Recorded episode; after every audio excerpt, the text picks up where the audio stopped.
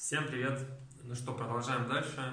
По-прежнему с вами я, Ческидов Алексей, семейный психолог. Э, о чем будем сегодня говорить? Об особенности природы каждого, мужской и женской. Э, начнем с мужской. Мужская природа довольно простая, как все говорят мужчины, но в женской психологии бывает это не просто понять, поэтому сегодня пару слов о мужской и женской. Мужская природа, она буквальная, она мыслит вот буквально как сказали, так оно и есть. Если тебе говорят, что вот, принеси все это, поставь туда, мужчина так и делает, буквально. Э, также мужчины практичны, они все воспринимают с точки зрения пользы, выгоды и э, как это может э, помочь мне или что это может принести в мою семью. И также многозадачность. Не свойственно, к сожалению, мужчинам. Об этом мы поговорим. Плавно переходим к женским особенностям женской природы. Женщины многозадачные, в отличие от однозадачных мужчин, которые могут только одно делать дело в одно в один момент времени. Женская многозадачность, она, как всегда все мы знаем, она может и то, и то, и то.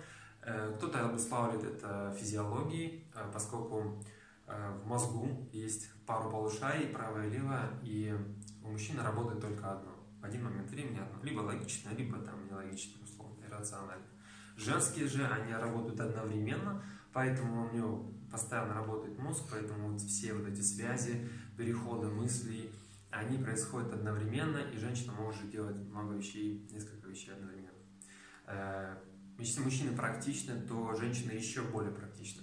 Что имеется в виду? Они практичны в том то есть, в плане, ну, в той точке зрения, что они и выгоду, и пользу, и еще что-то учитывают, ну и также учитывают отношения, как это повлияет на отношения, что кто имел в виду, какие-то подтексты и прочее. Как раз подтексты это следующая особенность женской природы, подтексты, то есть э, женщины говорят именно ими, то есть подтекстами. Э, достаточно женщинам перемигнуться или как-то еще какие-то дать э, друг другу жесты, это уже будет говорить о том, что друг друга они поняли. И э, эти подтексты это вот как раз одно из отличий. И э, хотел бы еще сказать о такой природе, которая, ну, в целом, условно можно взять. Э, кто помнит, были такие аудио, э, видео, точнее, диски, их называли еще болванки. Э, вот это, грубо говоря, такая аналогия мужской природы. То есть мужчина рождается пустым таким пространством, которое именно мальчик, он рождается мальчиком. Чтобы стать мужчиной, это пространство надо заполнить. Все вы это прекрасно знаете. Женская же природа, в отличие от мужской, она другая. Она э, по принципу принцессы и королевы. То есть уже с детства девочка все полностью сформировавшееся женское существо, которое знает, э, что, куда, как, у нее полный спектр э, женских качеств. Поэтому, исходя из этого, смотрите следующее видео, я расскажу уже более подробно о женской природы с точки зрения и мужской. Пока.